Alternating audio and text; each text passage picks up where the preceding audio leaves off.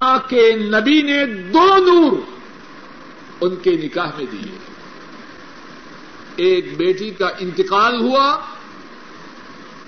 دوسری بیٹی ان کے نکاح میں دی۔ اور یہاں ذرا ایک اور چھوٹی سی بات سمجھیے۔ ایک بیٹی کا انتقال ہوا، اب دوسری بیٹی جو نکاح میں دی اس سے کیا سمجھ میں بات آتی ہے؟ بحثیت داماد۔ ان پہ رادی تھے یا ناراض تھے؟ عجب بات ہے۔ کون دیتا ہے دوسری بیٹی؟ اللہ کے نبی صلی اللہ علیہ وسلم۔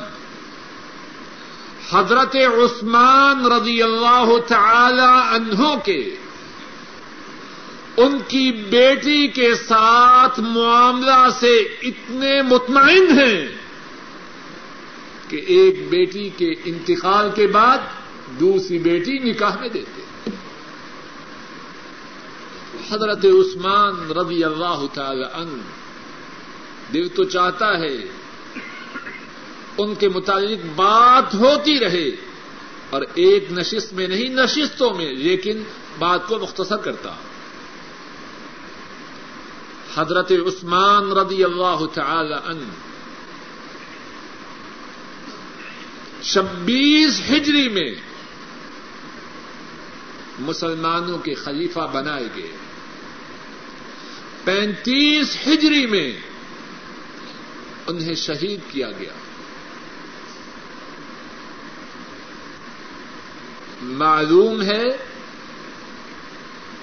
کہ ان کے دور خلافت میں اسلامی سلطنت میں کتنا اضافہ ہوا؟ بعض لوگ سمجھتے ہیں کہ شاید انتہائی مسلمانوں کی پستی کا دور تھا اور اسلامی حکومت کو کچھ فائدہ نہ ہوا۔ ڈاکٹر محمد حمید اللہ اپنی کتاب مجموعت الوسائق السیاسیہ میں لکھتے ہیں۔ حضرت عثمان رضی اللہ تعالی عنہ کے دور خلافت میں آٹھ لاکھ مربع میل جگہ، کتنی؟ آٹھ لاکھ مربع میل جگہ اسلامی سلطنت میں شامل۔ ہو معمولی جگہ ہے۔ اب کتنی بڑی مسلمان امت ہے، کتنے اسلامی ملک ہیں، فلسطین کو آزاد کروا سکے۔ حضرت عثمان رضی اللہ تعالی عنہ کے دور حکومت میں آٹھ لاکھ مربع میل جگہ اسلامی سلطنت میں شامل۔ اور پھر ان کی جو شہادت تھی، اللہ کے نبی صلی اللہ علیہ وسلم نے پہلے سے اس بات کی بشارت دی تھی۔ صحیح بخاری میں ہے، حضرت انس رضی اللہ تعالی عنہ۔ وہ روایت کرتے ہیں سعد النبی صلی اللہ علیہ وسلم احدن وماہ ابو بکر و عمر و عثمان فرجف اللہ کے نبی صلی اللہ علیہ وسلم اور آپ کے تین یار، تین پیارے ساتھی، صدیق، فاروق اور ذنورین رضی اللہ تعالی عنہم اجمعین۔ آپ اور آپ کے تین ساتھی عہد پہاڑ پہ چڑھے۔ فرجف عہد پہاڑ نے کپ کپانا شروع کر دی اور ایسا ہونا ممکن ہے کہ نہیں؟ بولیے، اگر اللہ چاہے زلزلہ آئے، پہاڑ کپ کپاتے ہیں کہ نہیں؟ اس میں تعجب کی بات کیا؟ ہے اللہ ہر چیز پہ قادر ہے۔ اللہ کے نبی صلی اللہ علیہ وسلم، صدیق، فاروق اور ذنورین تینوں آپ کے ساتھ ہیں اور پہاڑ پہ تشریف لاتے ہیں۔ پہاڑ میں کپ کپی تاری ہو جاتی آپ فرماتے ہیں، اس کو نہد احد، رک جاؤ۔ اور راوی کہتا ہے کہ میرا خیال ہے کہ آپ نے اپنا قدم مبارک بھی عہد پہاڑ پہ مارا۔ اور ساتھ کیا فرمایا؟ فلئی سے اللہ نبی و صدیق و شہیدان عہد تجھ پہ چار ہیں اور تجھے پتا نہیں وہ چار کون ہیں ایک نبی ہے، ایک صدیق ہے اور دو شہید ہیں۔ ایک نبی ہے، ایک صدیق ہے اور دو شہید ہیں۔ اور وہ دو شہید کون کون ہیں؟ فاروق اور ذنورین رضی اللہ تعالی عنہ مجمعین اب جس کے شہید ہونے کی بشارت مدینے والے دیں، اس کی رفت و بلندی میں، اس کی عظمت و شان میں کیا شک و شبہ ہو سکتا؟ ہے بولیے۔ اور پھر صحیح ترمدی میں حدیث ہے، حضرت مرہ بن کا رضی اللہ تعالی عنہ۔ وہ روایت کرتے ہیں، میں نے نبی کریم صلی اللہ علیہ وسلم کو سنا کہ آپ ایک فتنے کا ذکر فرما رہے تھے۔ اور آپ اس طرح ذکر فرما رہے تھے کہ وہ فتنہ بہت قریب ہے۔ فمر رجل مقنع فی سو ایک آدمی گزرا جس نے کپڑا سے اپنے چہرے کو ڈھانپ رکھا تھا۔ پھر سنیے ترمدی میں روایت ہے، حضرت مرہ بن کا رضی اللہ تعالی عنہ۔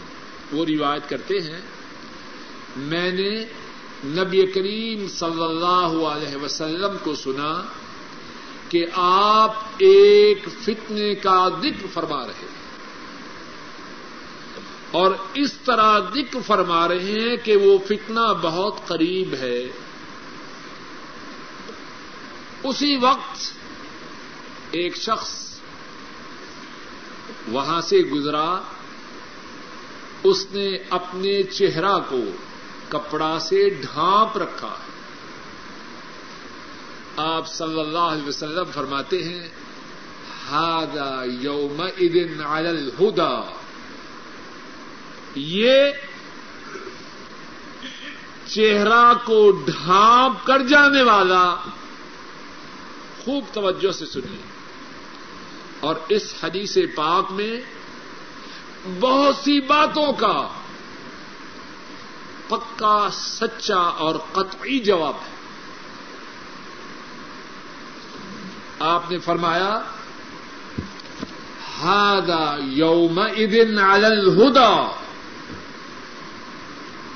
وہ فتنہ جس کا میں ابھی ذکر کر رہا ہوں، یہ چہرہ کو ڈھانپ کر جانے والا اس دن ہدایت پر ہوگا۔ کچھ بات سمجھ میں آ رہی ہے کہ نہیں؟ بات پوری کرنے سے پہلے، اب جب یہ اس دن ہدایت پر ہوگا، تو جو اس کے مخالفین ہوں گے، کیا وہ بھی ہدایت پر ہوں گے؟ بولیے۔ اب دو گروہ ہیں، ایک اعتراض کرنے والے، دوسرا گروہ جن پہ اعتراض کیا جاتا ہے، کیا دونوں ہدایت پہ ہو سکتے؟ ہیں سوچ سمجھیے، سوچ سمجھ سے بات کیجیے۔ ایک ہدایت پہ ہوگا، دوسرا گمراہی پہ ہوگا۔ اور رسول کریم صلی اللہ علیہ وسلم اس چہرہ کو ڈھانپ کر گزرنے والے کے متعلق کیا گواہی دے رہے ہیں؟ ہادا یوم ادن الہدا یہ اس فتنہ میں ہدایت پر ہوگا۔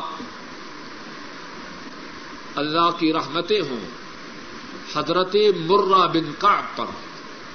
فرماتے ہیں حکم تو ادئی میں اٹھا کے دیکھوں۔ یہ چہرہ کو ڈھانپ کر جانے والا کون ہے؟ جس کے متعلق گواہی دی جا رہی ہے۔ اور کس کی گواہی ہے؟ اللہ کی ساری کائنات میں عرش والے رب کے بعد سب سے بڑی گواہی۔ ہمارا یہ ایمان ہے۔ عرش والے رب کے بعد سب سے بڑی گواہی مدینے والے کی۔ ان سے بڑی گواہی کسی کی نہیں۔ اور کعبے کے رب کی قسم، سارے لوگ جمع ہو جائیں۔ اور ان کی گواہی مدینے والے کی گواہی سے ٹکرائے۔ ان سب کی گواہی قدموں کے نیچے ہے۔ مدینے والے کی گواہی سر اور آنکھوں پر ہے۔ کیا گواہی دی؟ ہادا یوم ادن الہدا. یہ چہرہ کو ڈھانپ کر جانے والا اس دن ہدایت پر ہوگا. مرہ بن کا اللہ کی ان پہ بے شمار رحمتیں. فرماتے ہیں فکم تو ادئی فضا ہوا عثمان ابن عفان رضی اللہ تعالی عنہ میں اٹھا، دیکھوں یہ خوش نصیب کون ہے؟ تو وہ کون تھے؟ عثمان بن عفان رضی اللہ تعالی عنہ۔ اگر روایت یہی ختم ہو جاتی تو ہمارے یقین کے لیے کافی تھی۔ لیکن اللہ کی رحمتیں ہوں مرہ پر رضی اللہ عنہ۔ یہاں بھی رکے نہیں۔ کیا کیا؟ اکبل تو ارے بے وجہ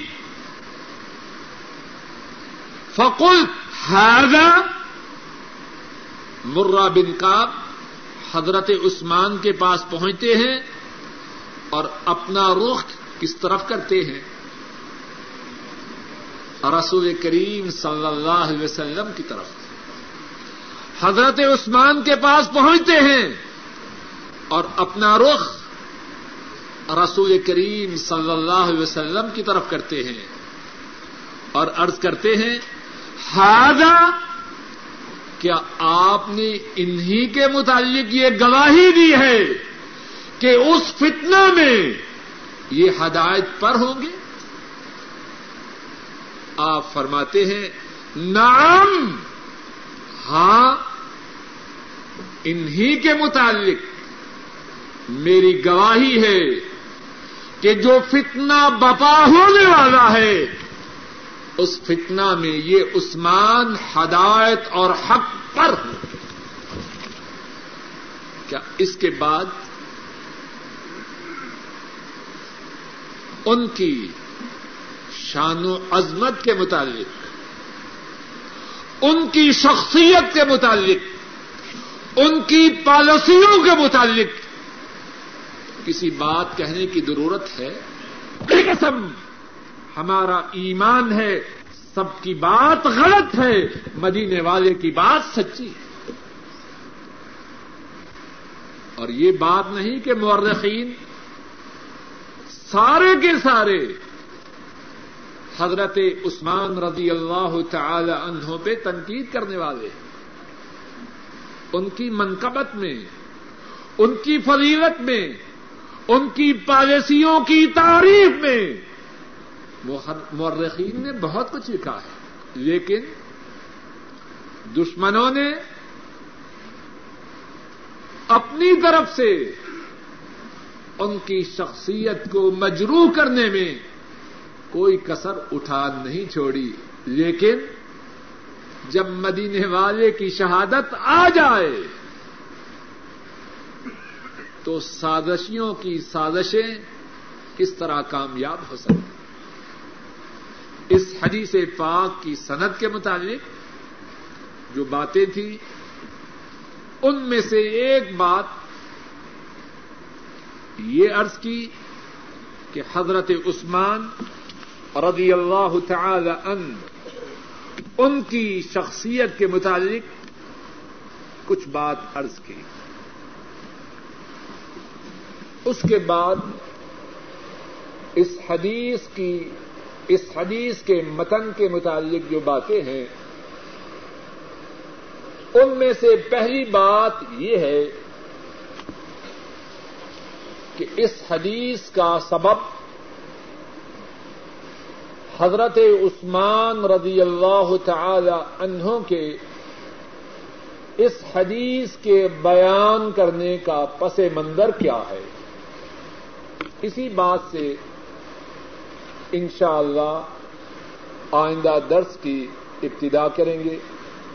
خیال تھا کہ تین درس تفسیر کے اور ایک درس حدیث کا ہوگا، لیکن اب بات چل نکلی ہے۔ تو آئندہ درس بھی اللہ کی توفیق سے حدیث پاک کا ہوگا اور اس کے بعد والا درس اللہ نے چاہا تو قرآن پاک کی تفسیر کے متعلق ہوگا۔ اللہ رب العزت اپنے فضل و کرم سے ٹھیک بات کہنے، سننے، سمجھنے اور اس پر عمل کرنے کی توفیق عطا فرما اے اللہ جو ٹھیک بات کہی اور سنی گئی ہے، اے اللہ، اس بات کو قبول فرما۔ اور کہنے اور سننے میں جو غلطی ہوئی ہے، اے اللہ، اپنے فضل و کرم سے اس کو معاف فرما۔ اے اللہ، ہمارے گناہوں کو معاف فرما۔ اے اللہ، ہمارے گناہوں کو معاف فرما۔ اے اللہ اپنے فضل و کرم سے ہماری اس نشست کو قبول فرما۔ اے اللہ، آپ کی توفیق سے آپ کے رسول کریم صلی اللہ علیہ وسلم کے ارشادات سننے، سنانے کے لیے اکٹھے ہوئے۔ اے اللہ، ہماری اس نشست کو قبول فرما۔ اے اللہ، ساری زندگی اپنے فضل و کرم سے ایسی نشستوں میں شرکت کی توفیق عطا فرما۔ اے اللہ، ہمارے ماں باپ میں سے جو فوت ہو چکے ہیں، ان کے گناہوں کو معاف فرما۔ اے اللہ، ان کے دراجات کو بلند فرما۔ اے اللہ، ان کی قبروں کو جنت کی باغیچیاں بنا۔ اے اللہ، ہمارے بوڑھے ماں باپ میں سے جو زندہ ہیں، ان پر رحم فرما۔ ان کی بیماریوں کو دور فرما۔ انہیں ایمان والی، عافیت والی، چین و سکون والی، اطمینان والی، راحت والی زندگی نصیب فرما۔ اے اللہ، ہمارے و اقارب دادا، دادیاں، نانا، نانیاں، بہن، بھائی اور دیگر جو و اقارب اسلام کی حالت میں فوت ہو چکے ہیں، اے اللہ، ان سب کے گناہوں کو معاف فرما۔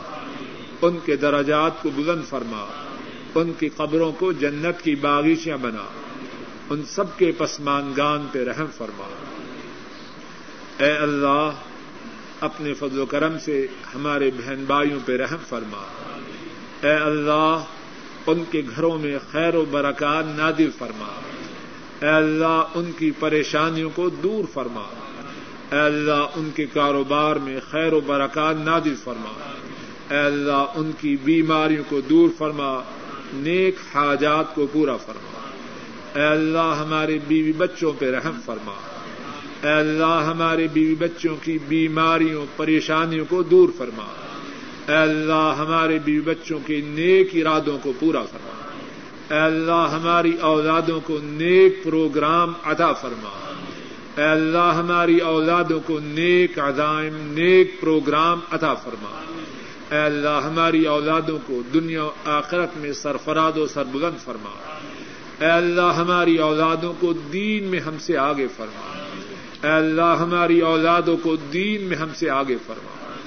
اے اللہ، ہم جب اس دنیا سے رخصت ہو جائیں، ہماری اولادیں ہمارے لیے ہماری نیکیوں کے جاری رہنے کا سبب بنے اے اللہ، ہم اس دنیا سے جانے والے ہیں۔ اے اللہ، ہمارے اس دنیا سے جانے کے بعد ہماری اولادیں ہمارے لیے نیکیوں میں اضافے کا سبب ہو اے اللہ، ہمارے لیے باعث عذاب نہ ہو اے اللہ، ہمارے لیے باعث گرفت نہ ہو اے اللہ، ہمارے لیے آپ کی ناراضگی کا سبب نہ ہو اے اللہ، ہمارے لیے آپ کی رحمتوں کے حصول کا ذریعہ ہو اے اللہ، ہماری اولادوں کو، ہمارے گھر والوں کو ہمارے لیے باعث رحمت بنا۔ اے اللہ، ہمارے لیے باعث سعادت بنا۔ اے اللہ، ہمارے لیے باعث خیریت بنا۔ اے اللہ، ہمارے لیے باعث عافیت بنا۔ اے اللہ، ہمارے لیے مصیبت کا سبب نہ بنے۔ اے اللہ، ہمارے لیے پریشانیوں کا ذریعہ نہ بنے۔ اے اللہ، ہمارے لیے دکھوں، غموں، رنجوں اور علم کا ذریعہ نہ بنے۔ اے اللہ، ہمارے گھروں میں خیر و برکات نادل فرما۔ اے اللہ ہمارے گھروں میں خیر و برکات نادل فرما۔ اے اللہ ہمارے گھروں میں رحمت نادل فرما۔ اے اللہ ہمارے گھروں میں دین کا دور دورہ ہو۔ اے اللہ کتاب و سنت کی حکمرانی ہو۔ اے اللہ کتاب و سنت کی حکمرانی ہو۔ اے اللہ ہمارے گھروں کو شیطانی ساز و سامان سے پاک فرما۔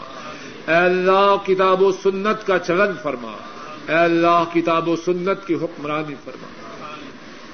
اے اللہ ہماری سب پریشانیوں کو دور فرما۔ اے اللہ ہماری بیماریوں کو دور فرما۔ اے اللہ ہماری نیک حاجات کو پورا فرما۔ اے اللہ ہماری دنیا کو سدھار دے۔ اے اللہ ہماری آخرت کو سدھار دے۔ اے اللہ ذلت والی زندگی سے محفوظ فرمانا۔ اے اللہ محتاجی والی زندگی سے محفوظ فرمانا۔ اے اللہ بیکار زندگی سے محفوظ فرمانا۔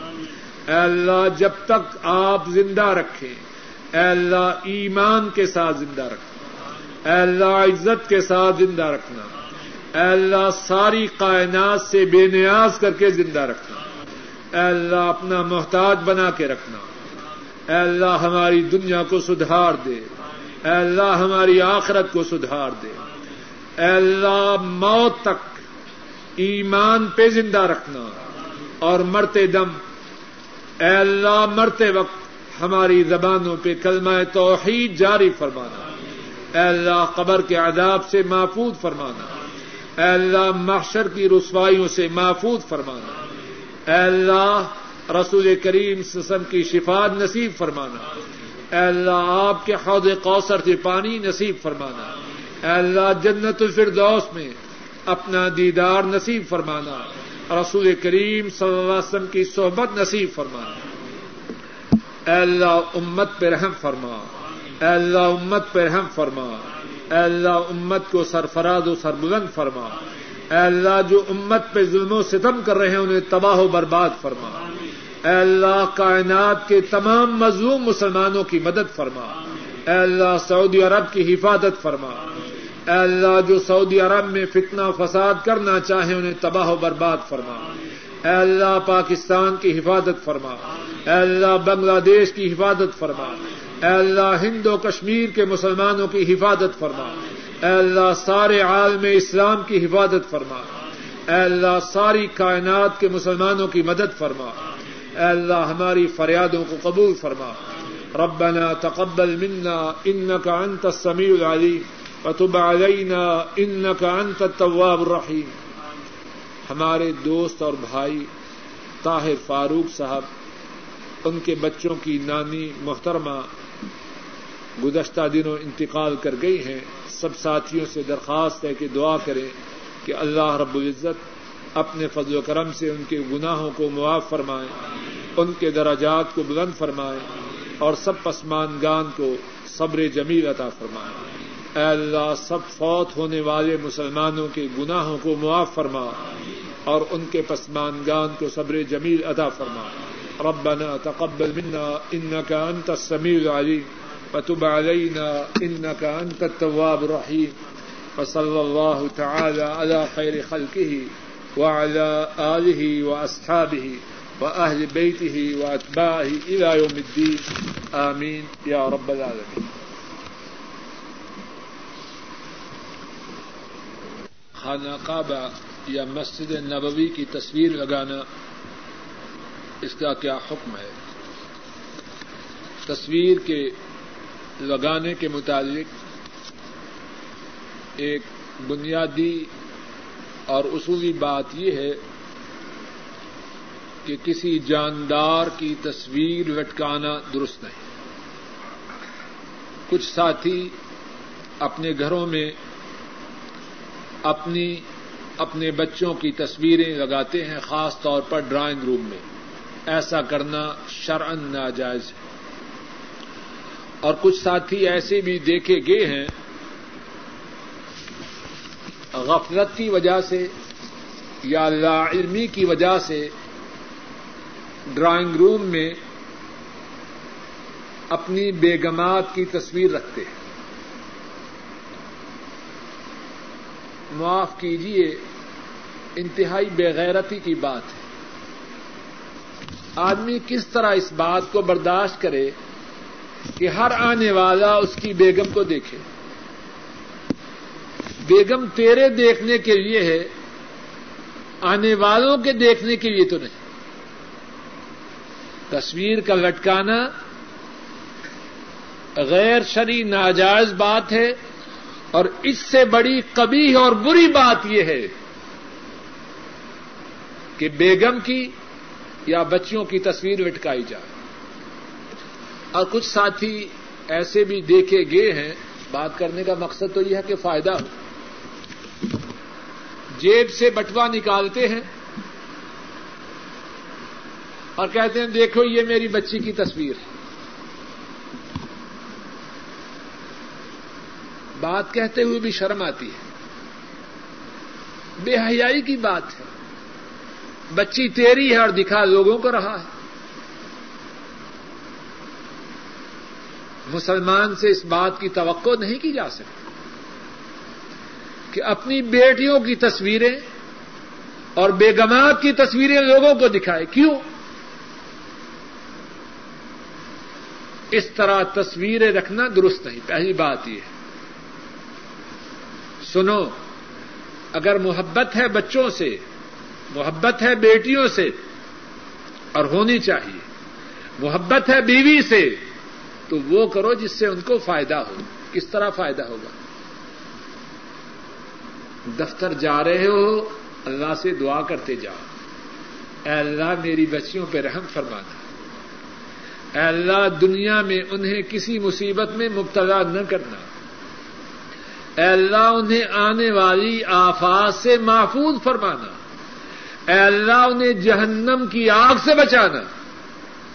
بیٹیوں کے لیے، بیٹوں کے لیے، بیوی کے لیے، ماں باپ کے لیے آتے جاتے دعا کر۔ اس سے فائدہ ہے ان کو۔ اور فائدہ ہے تجھے بھی کہ اجر و ثواب پا رہا ہے۔ بٹوے میں ان کی تصویر رکھنے سے اس سے کیا فائدہ ان کو؟ ان کے خون میں اضافہ ہو جائے گا یا کوئی تعویذ ہے ان کے لیے کہ اس سے وہ بیماریوں سے بچ جائیں گے جہالت کی بات ہے دین سے غفلت کی بات ہے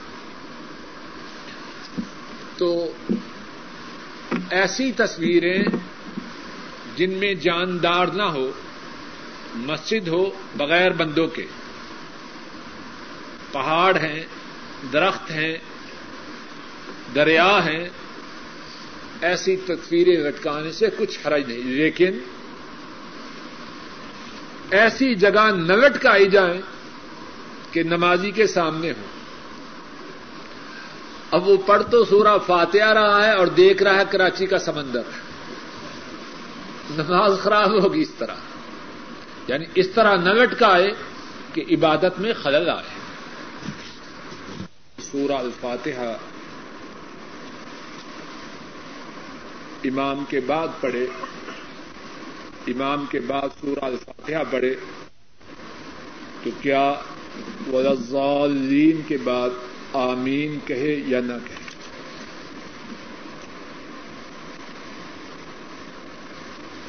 اللہ نے چاہا تو آئندہ درس میں اس کا جواب دوں گا، انشاءاللہ۔ دوسرا سوال یہ ہے کہ اگر کوئی شخص امام کے ساتھ تیسری رقم میں شریک ہو اور امام کے سلام پھیرنے کے بعد دو رقطے پڑے تو کیا سورہ الفاتحہ کے بعد قرآن پاک کی کوئی صورت پڑھے یا نہ پڑھے؟ جواب یہ ہے، پڑھ لے تو اچھا ہے، نہ پڑھے تب بھی گناہ نہیں۔ اور یہی بات نماز مغرب کے متعلق ہے۔ اگر پہلی رقط امام کے ساتھ نہیں پڑی دوسری رقم میں شریک ہوا ہے، تو جب تیسری رقط کے لیے اٹھے، پڑھ لے، تب بھی ٹھیک ہے، نہ پڑھے، تب بھی ٹھیک ہے، پڑھ لے تو زیادہ بہتر ہے۔ اللہ رب العزت اپنے فضل و کرم سے کہنے اور سننے میں جو غلطی ہوئی ہے، اس کو معاف کرے۔ اور جو ٹھیک بات کہی اور سنی گئی ہے، اللہ رب العزت اپنے فضل و کرم سے اس کو قبول فرمائے۔ وآخر دعوانا ان الحمد لله رب العالمين مسجدا۔ قال حدثنا يحيى بن سليمان قال حدثني ابن وهب قال أخبرني عمرو۔ أن بكيرا حدثه أن عاصم بن عمر بن قتادة حدثه أنه سمع عبيد الله الخولاني أنه سمع عثمان بن عفان رضي الله تعالى عنه يقول، عند قول الناس فيه حين بنى مسجد الرسول صلى الله عليه وسلم إنكم أكثرتم. وإني سمعت النبي صلى الله عليه وسلم يقول، من بنى مسجدا، قال بكير، حسبت أنه قال، يبتغي به وجه الله، بنى الله له مثله في الجنة باب ہے کہ جس نے مسجد بنائی۔ امام بخاری راہ محلہ روایت کرتے ہیں کہ ہم سے یہ حدیث یاہیا بن سلیمان نے بیان کی۔ یاہیا بن سلیمان فرماتے ہیں، ہم سے یہ حدیث ابن وہب نے بیان کی۔ ابن وہب فرماتے ہیں، امام بخاری راہ محلہ فرماتے ہیں، ہم سے یہ حدیث یاہیا بن سلیمان نے بیان کی۔ یاہیا بن سلیمان فرماتے ہیں، مجھے یہ حدیث ابن وہب نے بتلائی اور ابن وہب فرماتے ہیں مجھے اس حدیث کی خبر امر نے دی۔ اور امر کہتے ہیں کہ بکیر نے یہ حدیث بیان کی کہ عاصم بن عمر بن قطادہ نے ان کو یہ حدیث بتلائی کہ عاصم نے عبید اللہ الخولانی سے سنا۔ عبید اللہ الخولانی نے فرمایا کہ انہوں نے عثمان بن عفان رضی اللہ تعالی انہوں کو فرماتے ہوئے سنا، جبکہ لوگوں نے، جب انہوں نے رسول کریم صلی اللہ علیہ وسلم کی مسجد کو بنانے کا ارادہ کیا، جب لوگوں نے اس بارے میں بہت بات کی تو حضرت عثمان رضی اللہ تعالی انہوں نے فرمایا، انکم اکثر تم بے شک تم نے بہت زیادہ گفتگو کی ہے، اور بے شک میں نے نبی کریم صلی اللہ علیہ وسلم کو فرماتے ہوئے سنا ہے۔ آپ نے فرمایا جس نے مسجد بنائی۔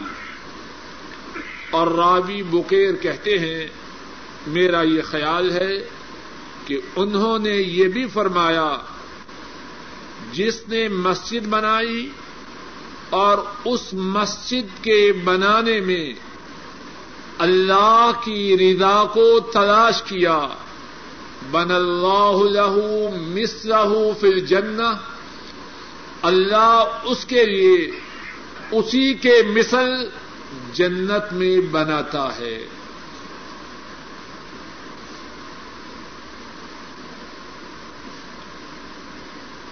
اللہ کی توفیق سے۔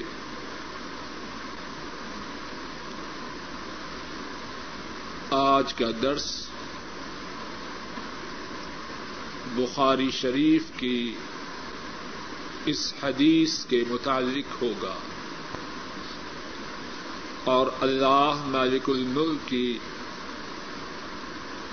ہم ناکاروں پر یہ انتہائی کرم نوازی اور نوازش ہے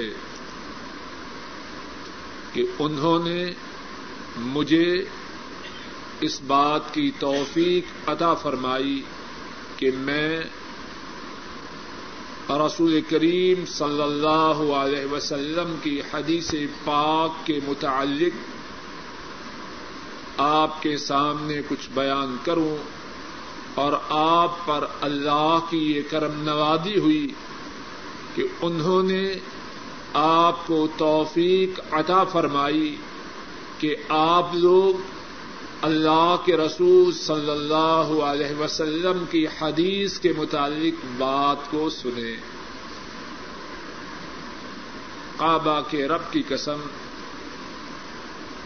یہ اتنی بڑی سعادت ہے۔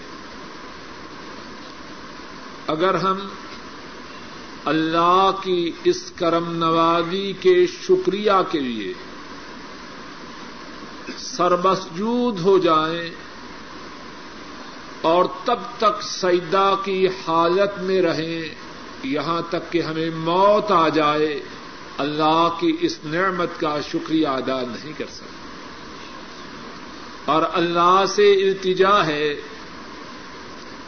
کہ جس طرح انہوں نے ہم ناکاروں پہ یہ عنایت فرمائی کہ ہم ان کے حبیب کریم صلی اللہ علیہ وسلم کی حدیث پاک کو سننے اور سنانے کے لیے جمع ہوئے انہیں سے یہ التجا ہے۔ کہ وہ ہمارے اس اجتماع کو ہمارے گناہوں کی معافی کا سبب بنائے۔ ہمیں اپنے مقرب بنانے کا ذریعہ بنائے۔ اور کل قیامت کے دن ہم پر اپنی یہ کرم نوازی فرمائے کہ اپنے حبیب کریم حضرت محمد صلی اللہ علیہ وسلم کا پڑوس ان کی ہمسائگی اور ان کی صحبت سے نوازے۔ اور مرتے دم تک، مرتے دم تک ہمارے نصیب میں یہ بات فرمائے کہ ان کے نبی کریم صلی اللہ علیہ وسلم کی بات کہتے اور سنتے رہے۔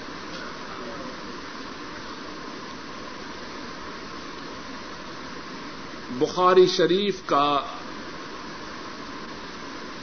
جو باب پڑھا گیا ہے، اس کا عنوان ہے، باب من بنا مسجدن باب ہے اس بارے میں، چیپٹر ہے اس بارے میں کہ جس نے مسجد بنائی۔ اور اس باب میں اس چیپٹر میں امام بخاری رحمہ اللہ ایک حدیث پاک لائے ہیں اور اس حدیث پاک کے راوی امیر المؤمنین ذن نورین حضرت عثمان رضی اللہ تعالی عنہ ہیں۔ کچھ باتیں اس حدیث پاک کی سند کے متعلق عرض کرنی ہے اور کچھ باتیں اس حدیث پاک کے متن کے متعلق حدیث پاک کی اسناد میں سات اشخاص ہیں۔ حدیث پاک کی سند میں سات اشخاص ہیں۔ امام بخاری رحمہ اللہ، اور رسول کریم صلی اللہ علیہ وسلم کے درمیان سات اشخاص ہیں۔ اور ان سات اشخاص میں جو پہلے تین ہیں، وہ مصری ہیں۔ اور جو آخری تین ہیں، وہ مدنی ہیں۔ اور جو درمیان کا راوی ہے، وہ اصل میں مدنی ہے، لیکن پھر مدینہ طیبہ سے مصر میں چلا گیا۔ یا بن سلیمان، امام بخاری کے استاذ، وہ مصری ہیں۔ اور یا بن سلیمان کے استاذ، ابن وہب، وہ بھی مصری ہیں۔ اور ابن وہب کے استاد عمر وہ بھی مصری ہیں۔ کتنے مصری ہوئے؟ تین۔ امر کے استاد بکیر، وہ اصل میں مدنی ہیں، لیکن مدینہ طیبہ سے مصر چلے گئے۔ اور بکیر کے استاذ آسم بن عمر آسم بن عمر بن قطادہ وہ مدنی ہیں۔ اور آسم کے استاذ عبید اللہ الخولانی وہ بھی مدنی ہیں۔ کتنے مدنی ہوئے۔ دو۔ اور عبید اللہ الخولانی کے استاذ امیر المؤمنین عثمان بن عفان رضی اللہ تعالی عنہ وہ بھی مدنی ہیں۔ تین مصری تین مدنی اور ان تین اور ان تینوں کے درمیان چوتھے راوی ابتدا میں مدنی اور بعد میں مصری۔ رک جائیے۔ غور کیجیے کہ امام بخاری راہ اللہ کہاں کے رہنے والے ہیں؟ بخارا کے۔ ان کے استاذ کہاں کے ہیں؟ بولیے، اللہ اکبر۔ کون سی چیز امام بخاری کو بخارا سے مصر لائی؟ اللہ کے نبی صلی اللہ علیہ وسلم کے حدیث کی جستجو کہاں سے چلے؟ کہاں آئے؟ آج مسلمان کیا اس مقصد کے لیے کوشاں ہیں؟ ہیں، لیکن بہت تھوڑے۔ ہیں، لیکن بہت تھوڑے۔ امت کی خیر اس میں ہے کہ اللہ کے نبی کی حدیث کے حصول کے لیے امت کے سینوں میں وہی تڑپ آ جائے۔ اگر امت کے سینوں میں وہی تڑپ آ جائے، امت کی کایا پلٹ جائے۔ اللہ کے نبی صلی اللہ علیہ وسلم کی سنت وہ ہے۔ اگر امت اپنا تعلق اس سے جوڑ لے، سنت کے سیکھنے میں، سنت کے سمجھنے میں سنت پر عمل کرنے میں، سنت کی نشر و اشاعت میں امت دنیا میں سرفراد و سربلند ہو جائے۔ اور ایسا کیوں نہ ہو، جب امت مدینے والے کی سنت سے اپنے تعلق کو جوڑ لے، کائنات کے مالک اللہ ان سے محبت کرتے ہیں اور جن سے کائنات کے مالک اللہ محبت کریں، وہ دنیا میں سرفراز و سربلند ہوں گے یا ذلیل و رسوا ہوں گے؟ بولیے، سرفراز و سربلند ہوں گے۔ اور جس کی سمجھ میں بات نہ آئے، وہ اپنے اسلاف کو دیکھ لے۔ مدینے والے کی سنت سے انہوں نے تعلق کو سوار کیا۔ اللہ نے عزت سے نوادا کہ نہ نوادا اب بھی اگر امت عزت چاہے، مدینے والے کی سنت سے اپنے تعلق کو استوار کروے۔ صلی اللہ علیہ وسلم۔ سنت کے سیکھنے میں، سنت کے سمجھنے میں سنت پر عمل کرنے میں اور سنت کی نشر و اشاعت کرنے کے لیے۔ کہاں سے چلے؟ امام بخاری، بخارا سے۔ کس سے حدیث سیکھی؟ مصر والے سے۔ دوسری بات، اسی صنعت کے حوالہ سے۔ اللہ کے دین کی خدمت اللہ کے نبی کی سنت کی خدمت۔ اللہ نے کسی قوم میں محصور نہیں کی۔ یہ خیر و برکت کا چشمہ بہ رہا ہے۔ اس پر کسی کی اجارہ داری نہیں۔ ہندو مت ہے ان کا جو جھوٹا دین ہے، اس کے ٹھیکیدار کون ہیں؟ ایک مخصوص طبقہ، ایسے ہے کہ نہیں؟ برہمن، دوسرے کو اجازت ہے کہ وہ پنڈت بن جائے، بولیے۔ اسلام میں یہ بات نہیں۔ اے مسلمان، چشمہ بہ رہا ہے۔ تو آ۔ اس چشمہ سے سیراب ہو اور امت کو سیراب کر۔ تو عرب سے ہے، تب بھی ٹھیک ہے۔ اجم سے ہے، تب بھی ٹھیک ہے۔ بخارا سے ہے، تب بھی ٹھیک ہے۔ مصر سے ہے، تب بھی ٹھیک۔ ہے یہ حدیث امت تک پہنچی۔ کس نے پہنچائی؟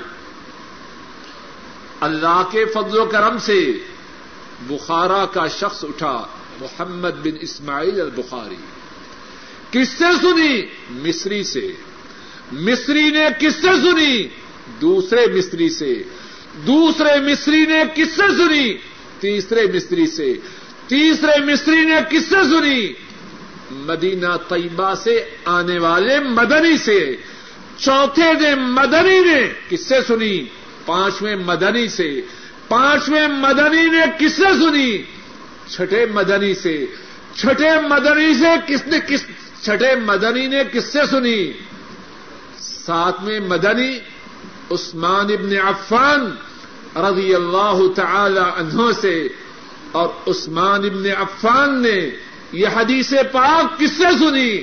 سید الاولین والآخرین، امام الانبیاء۔ حبیب و رب العالمین، حضرت محمد صلی اللہ علیہ وسلم سے۔ یہ جو بخارا والے ہیں،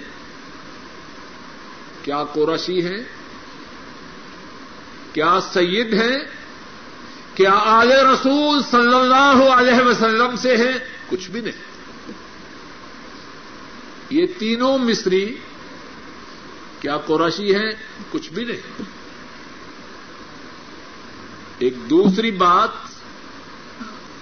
جو اس حدیث کی سند پاک سے ہم حاصل کرتے ہیں وہ یہ ہے، اللہ کے دین کا چشمہ، سنت رسول کا چشمہ بہ رہا ہے۔ جو چاہے مولا سے سوال کر کے اس چشمہ سے سیراب ہو اور امت کو سیراب کرے۔ اور جس کے نصیب میں یہ چشمہ اور جس کے نصیب میں اس چشمہ سے سیرابی آ جائے، صدیے گزر جائیں۔ اور امت اس کے لیے اللہ کی رحمتوں کے حصول کی دعائیں کرتے رہے۔ امام بخاری راہ محلہ اللہ کی ان پہ انگنت رحمتیں۔ کتنے سال گزر چکے ہیں۔ ساتھیوں ذرا غور تو کرو۔ ہم کہاں بوئے پھر رہے؟ ہیں اور اپنے خیال میں بڑے سمجھدار ہیں۔ امام بخاری راہ محلہ ان کو اس دنیا سے گئے ہوئے کتنے سال گزر چکے ہیں پتا ہے؟ دو سو چھپن ہجری میں فوت ہوئے، تیسری صدی میں۔ اور ہم اب ہم کس صدی میں ہیں؟ پندرہویں صدی میں۔ پندرہویں صدی میں کم و بیش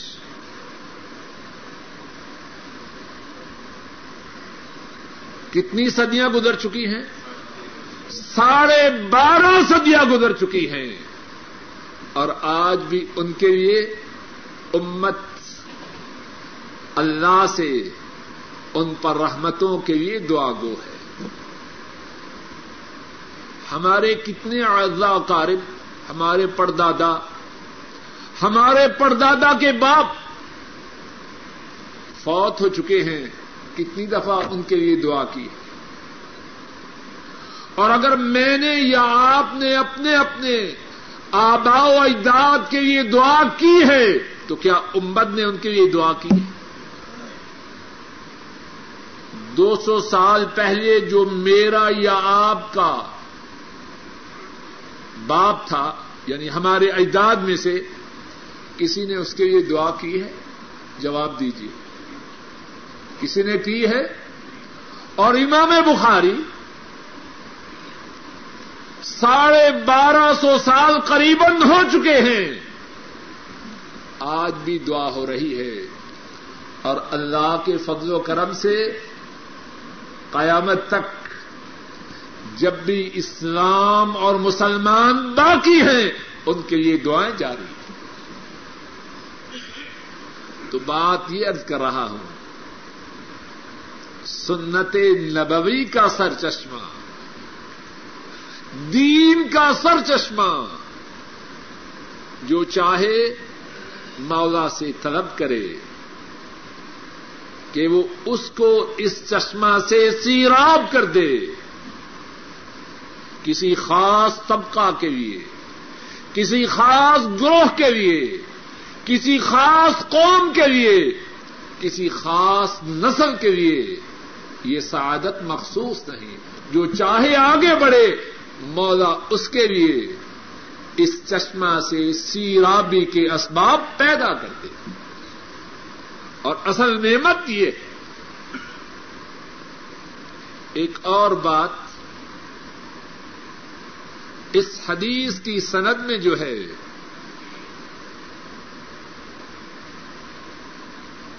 وہ عثمان بن عفان رضی اللہ تعالی ان ان کا ذکر مبارک ہے۔ اور گزشتہ دروس میں جبکہ حی الودارات کی مسجد میں صحیح بخاری کے متعلق دروس ہوا کرتے تھے حضرت عثمان رضی اللہ تعالی ان ان کے متعلق کچھ تفصیل سے گفتگو ہو چکی ہے، لیکن وہ وہ شخصیت ہیں کہ میں اور آپ سب مل کر ان کے متعلق گفتگو کا جو حق ہے وہ ادا نہیں کر سکتے۔ مختصر سے انداز میں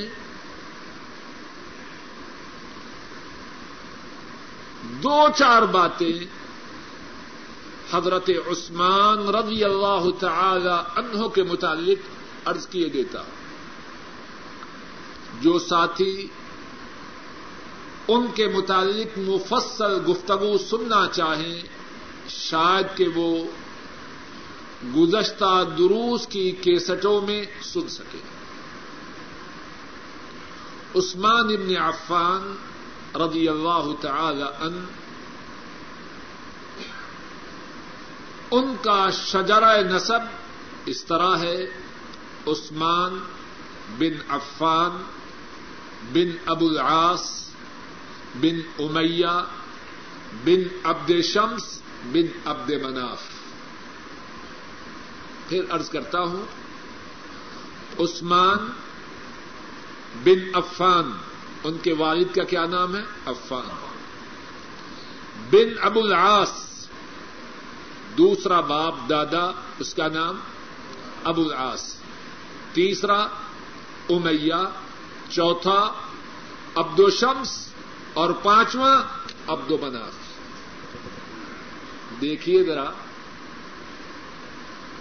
ان کا شجرائے نصب کن کے ساتھ ملتا ہے؟ سید الاولین والآخرین۔ امام الانبیاء، قائد المرسلین، حضرت محمد صلی اللہ علیہ وسلم۔ ان کا شجرائے مبارکہ کس طرح ہے؟ محمد صلی اللہ علیہ وسلم. والد محترم عبد اللہ نمبر ایک. ان کے والد عبد المطلب ان کے والد ہاشم ان کے والد عبد مناف. آپ کے آبا میں سے عبد مناف، ان کا نمبر کتنا ہے؟ پھر سنیے. محمد صلی اللہ علیہ وسلم عبد اللہ عبد المطلب ہاشم عبد مناف آپ صلی اللہ علیہ وسلم کے چوتھے نمبر پر باپ، حضرت عثمان رضی اللہ تعالی عنہ کے پانچویں نمبر پر باپ ہیں۔ عبد مناف آپ کے چوتھے والد اور عبد مناف حضرت عثمان کے پانچویں والد۔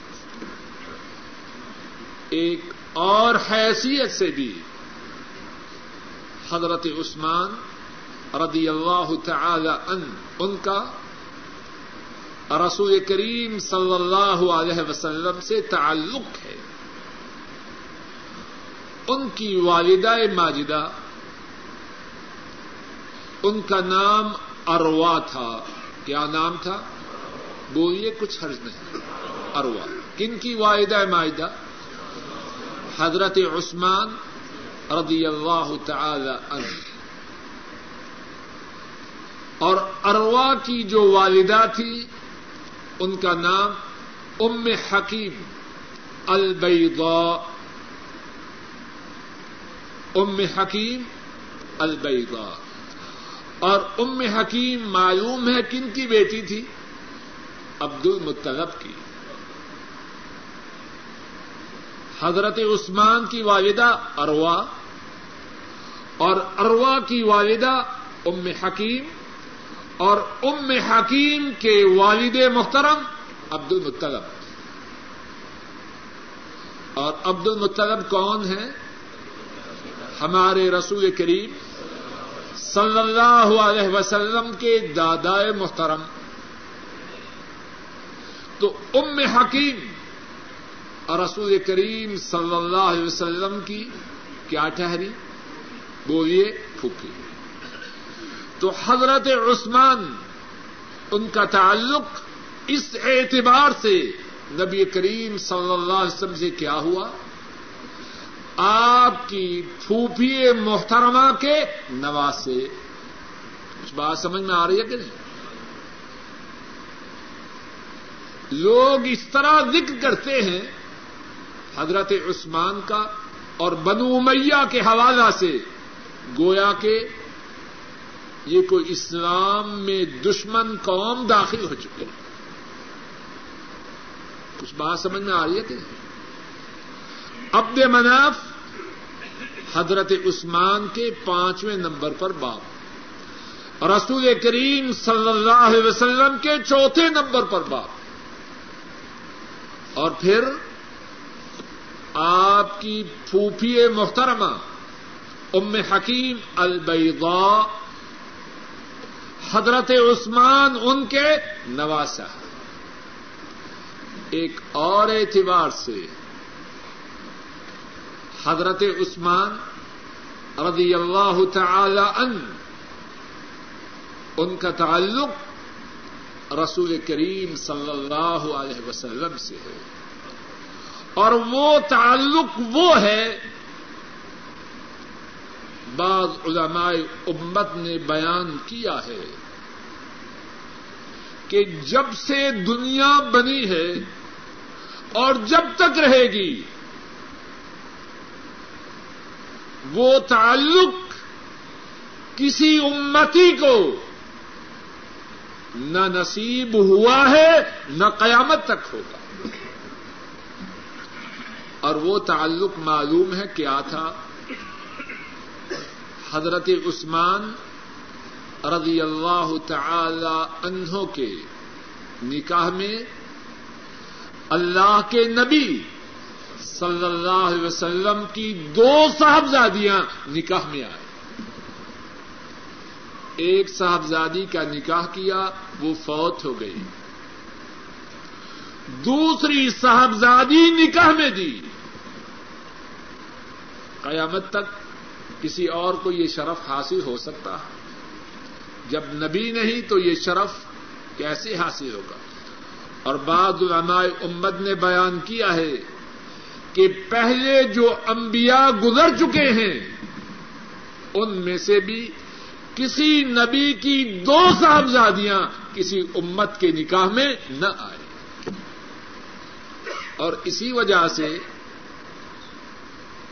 حضرت عثمان رضی اللہ تعالی ان ان کا لقب ہے ذن نورین دو نوروں والے۔